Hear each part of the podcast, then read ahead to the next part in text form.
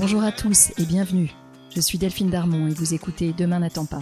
Dans ce podcast, nous discuterons à bâton rompu, à cœur ouvert, avec des hommes et des femmes qui travaillent à rendre le monde un peu meilleur. Ils sont entrepreneurs engagés, investisseurs à impact, fondateurs d'ONG, artistes activistes. Ils repensent les industries traditionnelles comme la mode ou l'agroalimentaire. Ils agissent dans les domaines de la santé, de l'éducation ou de l'environnement. Ensemble, nous échangerons sur leur parcours, les raisons de leur engagement et sur leurs projets. Mon rêve, c'est que ces histoires nous inspirent et nous servent à trouver notre propre chemin pour passer à l'action. Je vous souhaite une très bonne écoute.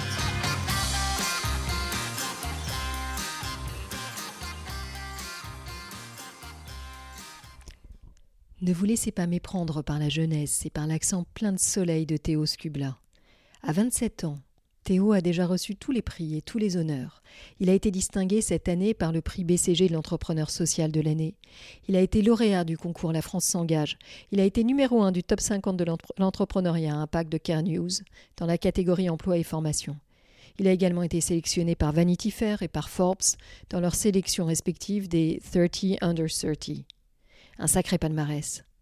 Il faut dire qu'à l'heure où ses camarades se mettaient la tête à l'envers dans les soirées de leur école de commerce, Théo crée sa première ONG, sans expérience associative, politique ou militante préalable. Qu'est-il donc arrivé à ce jeune Toulousain de 20 ans qui venait de monter à Paris et d'intégrer le SCP Tout a commencé le jour où Théo est parti à la rencontre de réfugiés qui venaient d'arriver en France. Il voulait entendre leurs histoires et comprendre, comprendre qui ils étaient, d'où ils venaient et ce dont ils avaient besoin.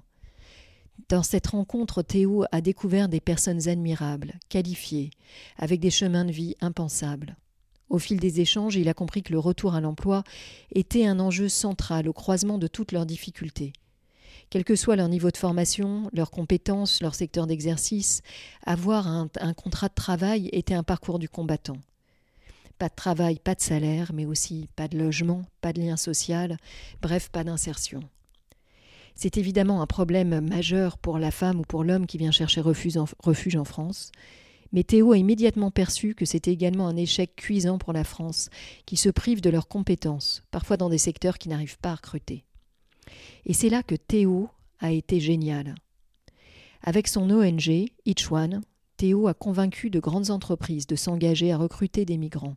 Il a travaillé à leur côté pour identifier leurs besoins de recrutement et il a monté des formations ciblées sur ces besoins, garantissant du coup le retour à l'emploi. Quand on sait qu'il y a en France aujourd'hui 1,2 million de personnes réfugiées ou récemment arrivées, on comprend l'importance du travail d'Ichwan.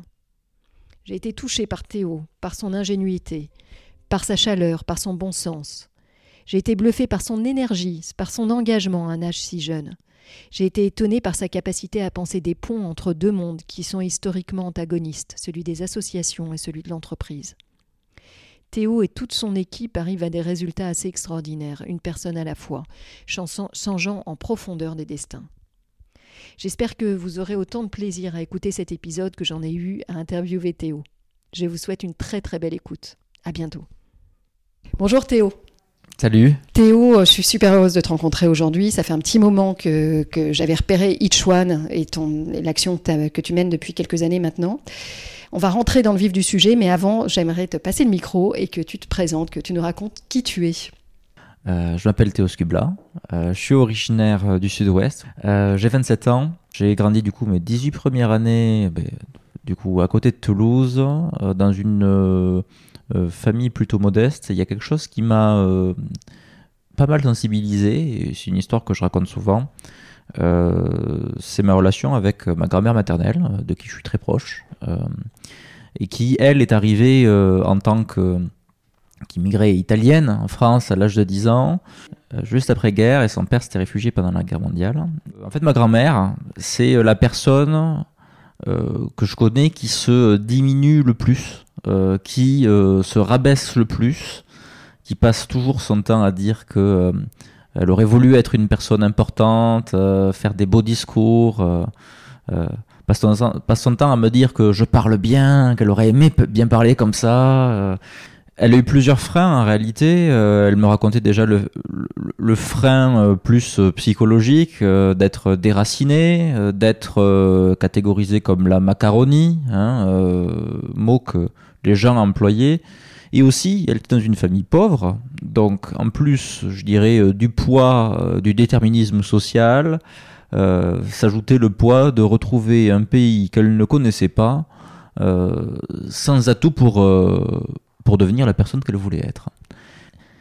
Et ça, ça, a beaucoup joué, en tout cas, dans ma, perception du, monde tel qu'il est. Euh, je, me dis quelque part que j'ai eu du bol, parce que euh, moi, j'ai étudié dans un lycée qui, était classé, quand j'étais euh, parmi les derniers de mon département, j'étais dans un cadre dans lequel, heureusement, il y avait quelques amis, quelques professeurs qui, par leur regard, euh, transmettait une confiance et, euh, montrait que les perspectives euh, n'étaient pas totalement bouchées.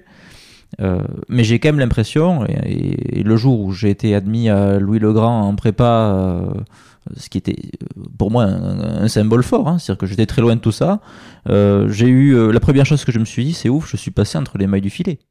Derrière ta prépa, tu intègres le SCP, donc une, une, des trois parisiennes, à école de commerce. Mais tu as à peine mis un pied à l'ESCP que tu te poses des questions à la fois d'entrepreneuriat et euh, surtout d'entrepreneuriat à impact, puisque tu vas, tu vas aller te frotter à ce qui va devenir Itchwan euh, dès tes premières semaines sur les bancs de l'école, là où euh, en général on pense qu'à faire la fête et, et on est soulagé de l'intégration. Bah, toi, toi, tu viens tout de suite comme un entrepreneur social. C'est quand même peu fréquent.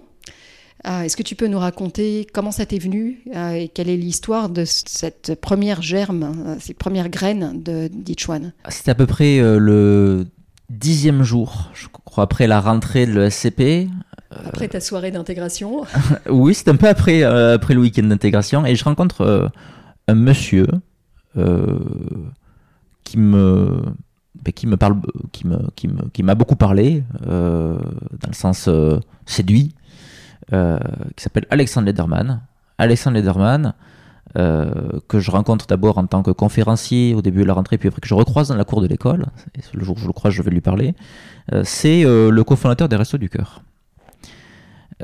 30 ans avant que j'entre à l'ESCP. Et c'est lui notamment qui a permis la mise en relation avec Coluche, qui est devenu par la suite, on le sait, le visage des restos moi, comme je disais, j'ai jamais, euh, dans toute ma jeunesse, développé une forme d'engagement militant. C'est-à-dire, ce qui m'a séduit euh, chez Alexandre, c'est plus sa verve euh, que euh, un goût pour le secteur associatif X ou Y. Et je suis allé lui parler à Alexandre par curiosité. Il se trouve que, au cours de nos échanges, on avait été sensible par, enfin, par la même actualité. Hein, enfin, sensible de la même actualité. Euh, à savoir que quelques semaines avant, on, était en 2015 à ce moment-là, il y avait la photo du petit Aylan Kurdi qui avait été publiée dans la presse. Et on s'était dit, euh, nous deux, que c'est pas ce qui nous donnait envie de nous engager, que à la limite, ça nous pesait, ça nous foutait un coup dur, mais ça ne nous mettait pas en mouvement, cette photo. Et euh, on a vu que le jour même, il y avait des personnes qui venaient d'arriver à Cergy-Pontoise personnes réfugiées de, de, Syrie, puisqu'on était pas dans la crise syrienne, qui venaient d'arriver à Sergi-Pontoise, en réalité, et on s'est dit qu'on avait envie de les rencontrer. Tout simplement. Et euh, Alexandre a permis, euh, pour moi, cette rencontre de Omran et Rateb, qui sont deux personnes euh, qui étaient arrivées du coup deux semaines auparavant en France, à Alep, via les accords Merkel, donc déjà avec un statut de réfugié. Quand je les rencontre, ben, euh, je dirais que les, les points se, se, connectent entre eux, euh, les liens se tissent, euh, les choses font sens. je, ça résonne fortement avec tout ce que j'ai vu depuis que je suis petit. Je fais là le rapprochement avec ma grand-mère. Et ce que je vois en face de moi, c'est des personnes qui ont un élan vital exceptionnel, qui ont une envie de s'intégrer, de travailler, euh, parmi eux et des personnes aussi qui étaient là, euh, puisque certes j'ai rencontré Omar Nerateb et d'autres personnes, il y a des gens qui sont qualifiés, d'autres qui sont moins qualifiés, mais chez tous, il y a de la vie en fait, il y a un élan vital, et cette vie c'est de la valeur. Cette rencontre, tu dirais qu'elle t'a permis de comprendre euh, profondément ce qui se passait pour les réfugiés Tu dirais que ça a eu un rôle de catalyseur, de révélateur? Je pense que la rencontre, elle a permis, elle m'a permis de mettre, de mettre des mots. Ouais, ça t'a Euh, elle m'a permis, euh, elle, elle m'a ancré. euh, et puis les mots, j'ai continué à les mettre pendant les années qui suivaient. Autant se le dire. hein. Quand je rencontre Marana Rateb, j'étais pas en mesure de dire ce qu'il y avait à, à l'œuvre et ce qui se passait en moi, comme je dis aujourd'hui. La seule chose que j'ai senti, c'est une urgence, c'est un alignement très très fort, c'est une volonté d'agir de manière concrète, d'avoir un impact sur la vie des personnes réfugiées, euh, mais aussi sur la société et les entreprises euh, de très long terme, et qu'il y avait un vide à combler, et que, tout était possible et qu'il fallait l'écrire. Et c'est ce que je me suis passionné, euh, je dirais, à faire dès ces premiers jours à l'ESCP, euh, en essayant ben, euh, de trouver des solutions qui marchaient pas pendant les premiers mois, euh, d'essayer, de réessayer, de tâtonner, euh, et de réessayer jusqu'à qu'on trouve ne serait-ce qu'un brin de solution, des premières actions de formation qui permettaient aux personnes de retrouver euh, euh, une forme d'employabilité. À partir de, et à partir de là, on a continué, on a persévéré. Tu as tout de suite centré ton action autour de l'employabilité ou est-ce que vous, vous avez tâtonné, tu vois, t'es rentré de ces discussions en te disant tu veux faire quelque chose, tu veux être un acteur, tu veux être un, un- quelqu'un qui rend possible l'insertion, mais sans savoir euh, par quel bout le prendre? Au départ, on savait absolument pas par quel bout le prendre. C'est-à-dire que la première chose qu'on a fait, c'est qu'on s'est posé avec les personnes et qu'on leur a, qu'on a essayé de comprendre quels étaient les vrais problèmes qu'elles euh, qu'elles euh, qu'elles rencontraient, avec quand même euh, un, je dirais, un principe qui nous guidait, celui de la nécessité de trouver des solutions de long terme. Ce qu'on savait, c'est que l'intégration, dans son sens le plus complet, social et professionnel, elle était compliquée, elle était trop longue, elle était freinée par plein de choses, euh, certaines euh, dont on avait conscience, la barrière de la langue, euh, la, la confiance en soi, les repères culturels qu'on peut avoir d'un pays, la discrimination dans l'autre sens, le, le manque de désirabilité euh, euh, sur le plan économique que peuvent parfois communiquer les entreprises, l'éloignement, parfois territorial ou physique aussi de l'emploi euh, et de ces réseaux. Euh, et donc, et donc ça, nous, on avait plein d'hypothèses. Ça nous a permis juste d'affiner effectivement quelles étaient parmi ces hypothèses euh, euh, l'importance de chacune et qu'est-ce qui faisait que euh, on allait pouvoir trouver tout simplement une solution pour avoir de l'impact sur le temps long, positif, euh, sur les, la vie des personnes réfugiées. Alors vous, vous arrivez avec, euh, avec des solutions au problème de l'accès à l'emploi. Comment se fait cette rencontre? À quel moment dans le chemin de la personne qui, qui arrive nouvellement sur le territoire français? Et encore une chose, Théo, l'emploi est une des multiples facettes des, des problèmes que rencontrent les personnes euh, migrantes. Il y a aussi les sujets administratifs, de visa, de logement, de langue, euh, que sais-je. Comment est-ce que vous travaillez sur l'ensemble de ces problématiques? Est-ce que vous êtes en réseau avec des partenaires, par exemple? Ce qui est important de dire, c'est que bien sûr, on s'est donné des moyens on, on a, des moyens qui permettent de, euh, parce qu'on forme chaque individu, euh, qu'on accompagne par la suite un emploi, euh, de lever une partie de la barrière de la langue, de lever quelques barrières concernant les savoir-être pour que les personnes puissent avoir des repères et travailler en France, de lever les barrières parfois qui concernent l'exercice d'un métier en particulier en France, de d'être en mesure d'identifier, d'anticiper ce qu'on peut appeler les freins périphériques à l'emploi, c'est-à-dire le logement, la santé, et de, mettre en lien les personnes avec des partenaires quand un frein devient euh, trop important euh, et qu'il euh, empêche à une personne de se positionner sur une opportunité qu'on veut lui présenter. Bien sûr que ça c'est important, mais ce qui est encore plus important selon nous, c'est qu'on a remarqué que quand même on avait des personnes qui étaient devenues du coup employables, et pour lesquels on avait levé la, plupart des freins, on avait des personnes qui n'étaient pas forcément employées. Et là, ça nous a fait beaucoup réfléchir. Et c'est ce qui nous a permis de faire que le Each d'aujourd'hui devienne celui d'aujourd'hui.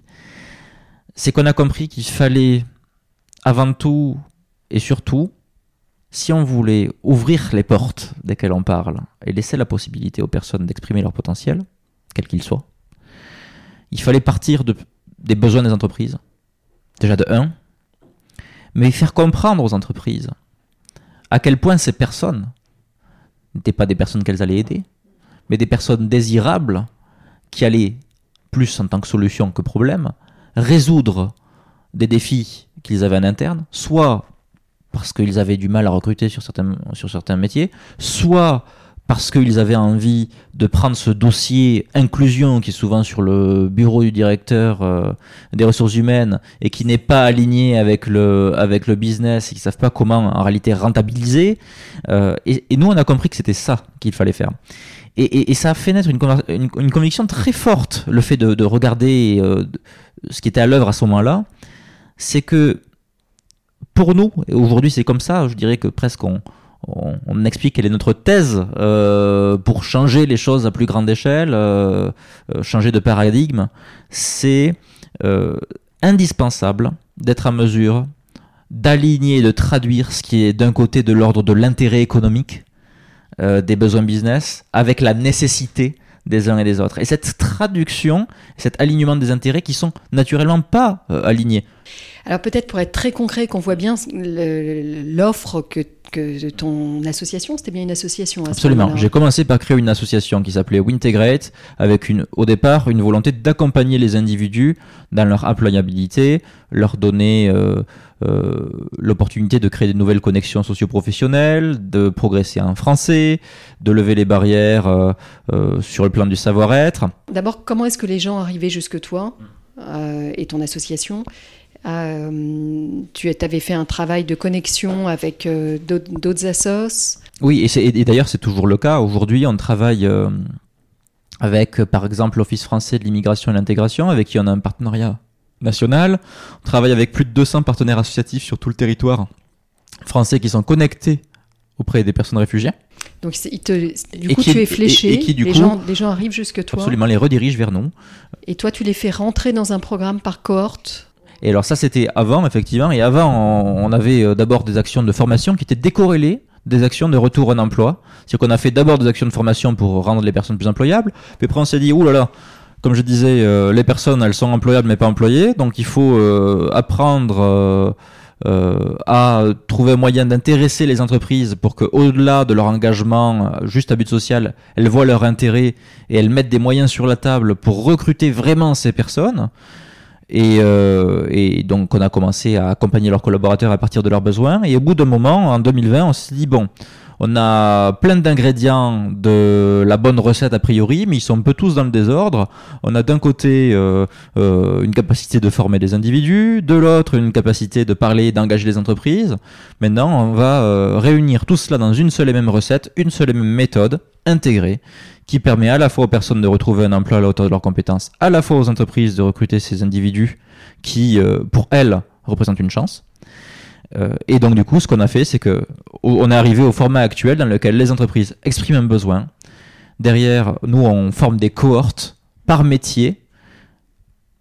Ces personnes sont d'abord formées en soft skills, puis après sur le métier ciblé en fonction des besoins de l'entreprise. Et puis après, elles sont recrutées par l'entreprise. Euh, si, euh, si, si, cela marche, on forme en plus les personnes 400 heures en amont, donc c'est assez, c'est assez long. Et bien sûr, avant cela, notre force, c'est d'être en capacité d'aller trouver toutes ces personnes qui sont en dehors, en dehors des canaux traditionnels de recrutement, de les identifier, de les présélectionner pour qu'elles puissent rentrer dans ces cohortes. Et on fait ça sur plein de métiers différents, très qualifiés, des banques par exemple, conformité, gestion du risque, comme moins qualifiés, le métier de manutentionnaire par exemple dans la logistique. Et donc, tu as vraiment démultiplié tes, savoir-faire. Euh, combien, combien de métiers tu formes aujourd'hui? Une soixantaine. Soixantaine, c'est extraordinaire. Est-ce que peut-être tu peux, tu peux d'ailleurs nous resituer euh, les enjeux euh, Combien de personnes aujourd'hui arrivent en France avec le statut de réfugié? Et par rapport à ces enjeux-là, combien, sur la durée, combien de personnes vous avez accompagnées? Tu vois, pour qu'on se rende compte de votre rôle aujourd'hui et puis de votre ambition demain Aujourd'hui, il faut savoir si euh, on, regarde euh, les personnes qui sont euh, en France réfugiés ou nouveaux arrivants. Alors, je, prends, un, je dirais, un cadre de statut large, c'est-à-dire que toutes les personnes qui ont un droit du travail, qui sont en situation d'intégration professionnelle, ou en tout cas qui ont des freins importants à cette intégration, on parle aujourd'hui de plus de 1,2 million de personnes pour lesquelles il faut en général, hein, il faut le savoir, 10 hein, ans pour qu'elles retrouvent un travail durable à l'auteur de leurs compétences. C'est long. C'est très très long. Et aujourd'hui, et c'est pour ça qu'on s'appelle Each One, notre ambition, c'est de faire en sorte que chacun, chacune de ces personnes, mais aussi euh, chacune des entreprises euh, qui souhaitent euh, s'engager dans cet élan, ben, puisse ben, bénéficier de la chance que c'est qu'on a de pouvoir se projeter tous ensemble. Ça, c'est l'ambition One. L'ambition One, elle est ni plus ni moins que celle d'un changement de paradigme et de faire en sorte que, à l'échelle du système, les entreprises, parce qu'elles ont vu ce qu'elles avaient à y gagner, ont totalement absorbé ce sujet de l'inclusion des personnes réfugiées, et qu'à l'échelle du système, parce que justement cela est devenu possible sur le plan économique, les individus qui avant mettaient 10 ans à trouver un travail à l'auteur de leurs compétences, le fassent rapidement, et quand je parle des individus, je parle de tous. Chacun, c'est chaque individu, mais c'est aussi tout le monde. Et c'est pour ça qu'on s'appelle euh, qu'on s'appelle. Maintenant, cette ambition, euh, qui est par ailleurs pas seulement en France, puisque euh, le sujet s'arrête pas à nos frontières, on le sait bien, mais en Europe. Et pour nous, le, moyen d'y arriver, c'est de s'assurer que les milestones euh, qu'on se fixe à court, moyen terme, soient assez élevés pour qu'on s'assure de projeter notre trajectoire à l'échelle. Je vais peut-être du coup un, petit saut en avant. Tu viens de lever des sous euh, ce qui peut paraître euh, euh, étonnant par rapport à un modèle qui a commencé sur de l'associatif. Donc je veux bien que tu me fasses un petit zoom sur ton modèle aujourd'hui. Et, cette levée, j'imagine, va te permettre de financer ces ambitions très élevées. Puis nous, on doit s'assurer que le système change. Est-ce que c'est nous qui allons tout faire? Non, évidemment que non. Nous, on, doit être, on doit impulser une dynamique suffisamment forte pour que les pratiques changent dans le système. Et derrière, le changement systémique euh, se fera de lui-même avec tous les autres acteurs qui, comme nous, sont engagés. D'ailleurs, on n'est pas les seuls. Euh, la seule chose qu'on veut, c'est s'assurer d'aller chercher quand même une taille critique suffisamment forte pour qu'on puisse se garantir, euh, s'il existe, de toucher le point de bascule. C'est pour ça qu'aujourd'hui, on se dit que quantitativement, si on arrive à placer 100 000 personnes par an d'ici à 2030, on arrive, parce qu'on a montré que ces personnes réfugiées représentent des talents au même titre que n'importe quels autres talents, et qu'en plus, parce qu'elles ont des parcours, des visions différentes euh, euh, de, la vie, hein, euh, représentent aussi une opportunité supplémentaire, alors on l'aura démontré. On l'aura démontré parce que on sera arrivé à faire et à mettre et à orchestrer une réponse massive sur un enjeu qui était avant marginal. Pour, moi, c'est presque culturel le point de bascule. C'est le moment où ça devient mainstream. Il y a quelque chose qui me frappe beaucoup dans ce que tu me dis et qui fait écho à pas mal des discussions que j'ai pu avoir avec Demain n'attend pas. C'est euh, l'histoire collective qu'on se raconte sur un sujet. Euh, et cette histoire collective inclut un certain nombre de préjugés. Et toi, c'est ça que tu veux casser en fait. C'est écrire une autre histoire, euh, nous permettre du coup d'avoir un autre narratif.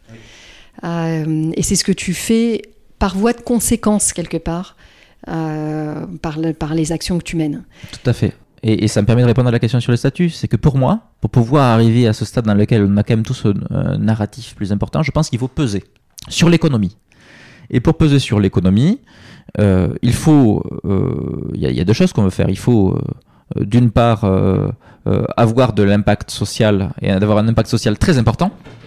Chez nous, ça veut dire accompagner le plus de personnes possible. Je parle de 100 000 personnes euh, par an d'ici à 2030 comme objectif, sachant qu'on s'est donné un objectif de 10 000 personnes en cumulé sur les deux prochaines années avec la coalition que nous venons de lancer et de laquelle on pourra peut-être euh, bien sûr, on va s'en reparler.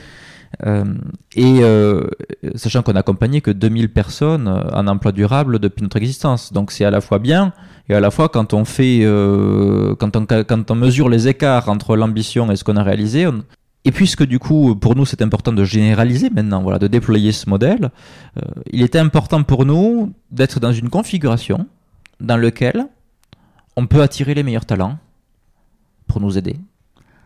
Dans lequel, quand je parle des meilleurs talents, je parle des personnes qui travailleront en tant que futurs euh, partenaires, membres de notre équipe, euh, salariés euh, Il faut être en mesure de se donner les moyens d'investir sur une solution de long terme, euh, de se donner toutes les capacités de mettre en place une réponse à grande échelle et donc du coup de passer à l'échelle. Et il faut euh, être en mesure de le faire, évidemment, et je pense c'est sous-entendu dans les deux autres points, de manière pérenne, de manière durable, parce qu'on est sur un sujet euh, qui, on le voit en ce moment, constitue et va continuer de constituer un enjeu majeur pour les prochaines décennies. Et donc il faut positivement hein, s'armer il y a, y a aujourd'hui quelque chose encore dans notre, euh, je dirais, dans l'économie à impact, très moralisateur, qui associe à l'entreprise euh, une image négative, là où l'association euh, est, euh, a le monopole du bien commun. Et donc pour nous, c'est important de se dire, ben voilà, nous on pense que parce que une entreprise a ces moyens-là, ces moyens de se donner les moyens, les moyens d'attirer, que c'est de cette manière euh, qu'on va arriver à se donner le plus de chances pour faire ce qu'on a envie de faire, à savoir accompagner le plus d'individus et faire ce changement de narratif à grande échelle, comme on le disait, changer de paradigme, engager l'économie d'une nouvelle manière et à plus grande échelle dans le recrutement des personnes réfugiées. Reste que euh, l'autre intérêt de l'entreprise pour nous, duquel on parle moins, au-delà juste de la pérennisation du modèle, il était quasi méthodologique. Pour vraiment prendre le sujet par l'angle de la valeur, il faut être en mesure de euh, traduire ce qui est aujourd'hui de l'ordre de la, je dirais, de l'intérêt business, des besoins des entreprises, avec celui de la nécessité sociale des uns et des autres. Et cette traduction, elle s'opère de manière vertueuse que si, euh, parce que on joue entre guillemets sur le marché et dans les règles du marché, euh, on est suffisamment contraint pour créer des choses qui ont réellement de la valeur. J'aimerais revenir un petit peu au sujet de, de votre rôle dans la construction de récits, mais aussi dans son extension. Euh, qui est le, plaidoyer. Euh, tu as un travail euh, d'abord terrain opérationnel, hein, encore une fois, de recrutement, de permettre à des, des réfugiés d'avoir une insertion économique par le fait de trouver un emploi dans des, dans des grands groupes corporate. Ça, c'est ton cœur de métier.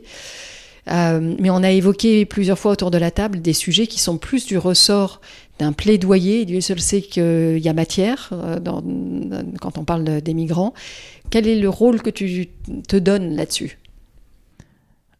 Jusqu'à maintenant, on n'a pas trop, je dirais, fait de, de plaidoyer, en tout cas défini en tant que tel. Pour moi, le changement de narratif, il passe par la somme des rencontres et des imaginaires que créent ces rencontres euh, qui ont eu lieu grâce à notre action. Et tout ça, ça crée des histoires euh, qui sont certes particulières, mais qui disent quelque chose de plus qu'elles-mêmes.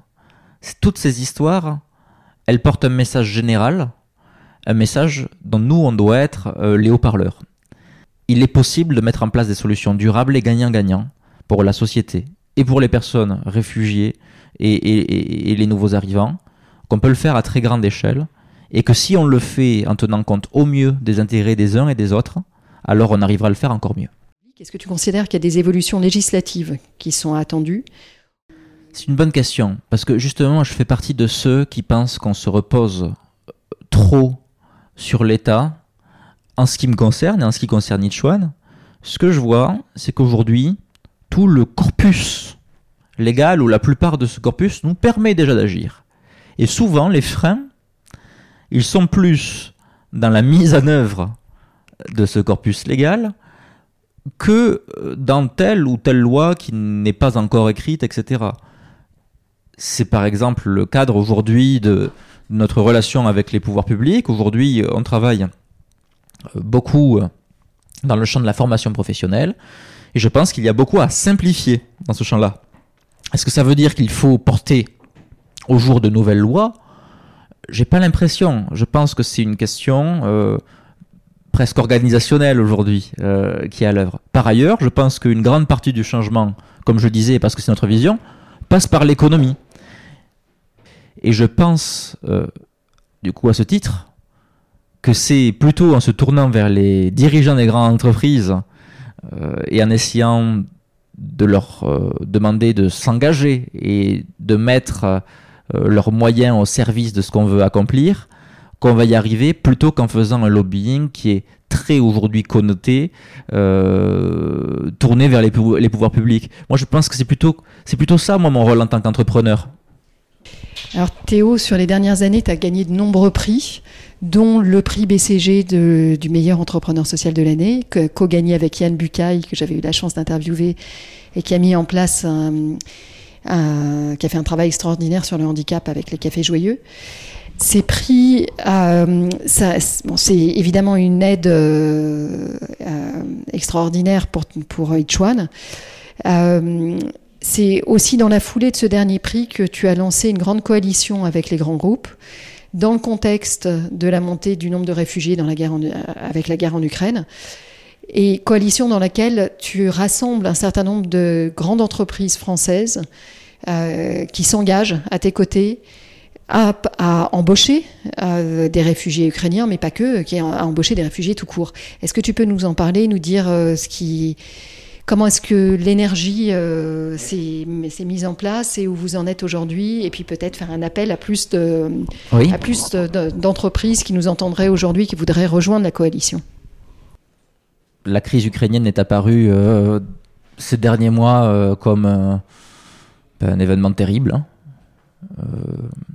Et face à ça, euh, d'abord, on a été, euh, puisque on a vu effectivement, au-delà de la guerre, euh, que dans les conséquences, comme toute guerre, hein, il y avait des déplacements de population et qu'on était, nous, directement touchés en tant que citoyens, mais aussi en tant qu'entreprise par ce sujet-là. D'abord, on a été un peu stupéfait et on a dû attendre, je pense, quelques semaines pour quelques jours pour se euh, reprendre un peu nos, esprits. Puis euh, il nous a paru évident, puisque nous avions un lien direct euh, entre, avec notre mission hein, d'entreprise, que là où la priorité est à l'urgence humanitaire, il était aussi important de préparer le temps d'après, celui de l'intégration des personnes réfugiées en Europe et en France en particulier, où nous sommes aujourd'hui en place. Et c'était important pour nous de, mettre à disposition euh, nos, forces, en particulier euh, quand il s'agit de connecter les personnes avec l'économie, euh, à plus grande échelle. Et donc du coup, le but de la coalition qu'on a lancée, c'est bien cela, c'est de fédérer les grandes entreprises qui souhaitent s'investir durablement et ambitieusement dans le recrutement des personnes réfugiées de tous horizons, parce que là aussi c'est important de ne pas tomber dans le piège de la hiérarchisation dans lequel beaucoup euh, sont malheureusement tombés, on l'a vu ces dernières semaines, euh, et de se donner une ambition particulière, c'est de faire en sorte de permettre à 10 000 personnes de retrouver un emploi durable dans les deux prochaines années. Est-ce que tu peux peut-être citer quelques-unes qui vous ont déjà rejoint Je peux parler de, euh, L'Oréal, de Carrefour, du groupe ADP de Keolis notamment, euh, qui, sur différents secteurs nous ont souhaité nous rejoindre. Euh, euh, et, je dois dire que c'est super positif, parce qu'ils ont tous, quand on leur a proposé de s'engager, répondu présent. Il n'y a pas de, grand groupe qui nous a dit oh non, c'est pas le moment. Et ils ont répondu présent en prenant la mesure des ambitions qu'on leur demandait d'avoir. C'est-à-dire pas de recruter à la marge deux trois personnes pour faire bien, mais parfois en tant que groupe de plus de 5 000, 10 000, 50 000, 100 000 employés, de faire leur part. Parce que faire leur part, c'est pas juste euh, un supplément d'âme, c'est aussi une belle moyenne de répondre à leurs besoins de recrutement qui parfois sont très importants et avec lesquels, il faut se le dire, hein, ils galèrent pas mal parfois c'est du bon sens parce que parce qu'aussi euh, qu'ils vont trouver des personnes qui sont motivées parce qu'ils vont trouver euh, euh, des personnes qui, parce qu'elles sont motivées, vont aussi motiver les collaborateurs qui sont déjà en place. Et aujourd'hui, on voit, il y a des équipes qui avaient parfois perdu, je dirais, en tout cas qui étaient plutôt en désamour pour l'entreprise avec laquelle elles travaillaient, et qui, se, qui retrouvent de la fierté, parce qu'en plus d'avoir des personnes qui les aident concrètement à faire leurs objectifs au quotidien, elles rencontrent des personnes qui leur redonnent le goût de leur marque, du lieu où elles travaillent, parce que on sait à quel point un regard extérieur parfois, ça nous permet de nous rappeler des choses qu'on avait parfois oubliées. Et ça, c'est et ça, c'est fort. Cette coalition, évidemment, toutes les entreprises qui nous écoutent peuvent venir la rejoindre à n'importe quel moment. Il n'y a pas une date de fin. On n'attend plus que ça de pouvoir compter aujourd'hui euh, sur de, sur de nouvelles entreprises pour atteindre cet objectif qu'on s'est fixé, hein, je le rappelle, 10 000 personnes recrutées dans les deux prochaines années. On écoute ce, podcast et euh, on a envie de signer la coalition, on a envie de t'aider d'une façon ou d'une autre.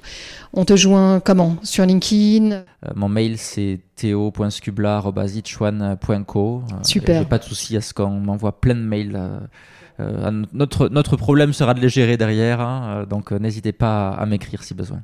J'aime bien demander en fin d'épisode si tu as un livre, un film, un mouvement, quelque chose que tu as envie de nous recommander euh, et qui t'aurait, euh, tu vois, qui t'aurait fait grandir, qui t'aurait ouvert les yeux sur quelque chose. J'ai lu un livre moi qui m'a beaucoup réveillé. C'est euh, Zero to One de Peter Thiel, le cofondateur de PayPal. Au tout début du livre, il explique ce qu'est pour lui la définition d'une start-up. Il dit qu'une startup, en réalité, c'est le groupe le plus important de personnes qu'on peut réunir autour d'un projet qui est pour but de changer la société.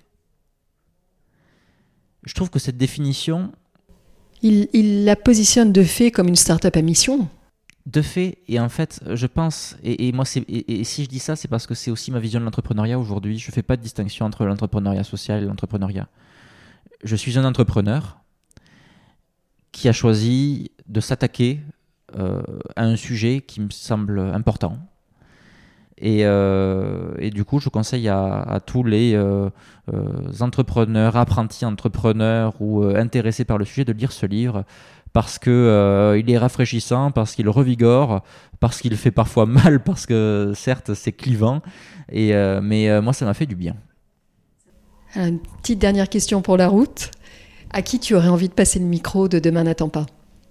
Ben écoute, j'étais euh, il y a quelques semaines dans un panel de discussion avec euh, Jean-Gabriel Levon et le sujet c'était les licornes à, impact. Et on réfléchissait justement euh, sur, sur ce sujet. Est-ce que, est-ce que on pourrait inventer une alternative aux licornes actuelles? Et si oui, ça voudrait dire quoi? Et comment mesurer cet impact? Et plutôt que parler de de, de, de, sociétés qui se, qui se chiffrent en euh, milliards de valorisation Est-ce que ce serait plutôt pas des milliards de coûts évités euh, pour l'État et pour la société qu'il faudrait mesurer? Et, euh, et, je trouve que il y avait enfin, à cette discussion Jean-Gabriel Levon qui est Chief Impact Officer d'Insect. Et, et je, je, connaissais Insect de nom mais, mais, mais pas, mais pas, pas d'aussi près. Et ça m'a vachement inspiré de, voir quelle est leur thèse d'impact, euh, comment ils, ils, comptent changer les choses aussi euh, à leur échelle et à leur manière. Ça m'a rendu curieux et du coup j'aimerais en savoir plus. Théo, merci infiniment. Je pense que ta grand-mère doit être fière de toi. J'espère qu'elle suit ton aventure de près. C'est le cas. Comme tu disais tout à l'heure, euh, tu as beaucoup fait, beaucoup structuré. Tu es à un stade hyper intéressant parce que tu as maintenant des, investisseurs derrière toi qui vont te permettre d'accélérer, un, environnement, un contexte qui n'attend que ça. Et plus de 40 postes ouverts en ce ah, moment. c'est important de le mentionner. C'est important de le mentionner. Aujourd'hui, on est une cinquantaine, on sera presque 100 à la fin de l'année. On a plein d'opportunités, on est en pleine accélération. Donc on appelle les, enfin, un appel au CV. C'est le bon moment aussi pour, euh, pour nous rejoindre. En tout cas, euh, bah, Génial. On fait bouger des montagnes et au quotidien, euh, il n'y a que des passionnés dans cette équipe. Donc euh, rejoignez-nous. Merci Théo, à très bientôt. Merci beaucoup. Un grand merci de nous avoir écoutés jusqu'ici. J'espère que cet épisode vous a plu. N'hésitez pas à nous laisser vos commentaires ou suggestions d'invités sur Instagram. Enfin, si le podcast vous a plu, allez vous abonner et notez-le 5 étoiles bien sûr sur Apple Podcast. Vous pouvez même demander à vos amis, à vos enfants, à vos voisins, aux amis de vos amis, aux voisins de vos voisins, de mettre une note au podcast. C'est comme ça seulement que Demain n'attend pas gagnera de la visibilité et sera trouvable sur les plateformes. Alors je vous dis à très bientôt pour un nouvel épisode.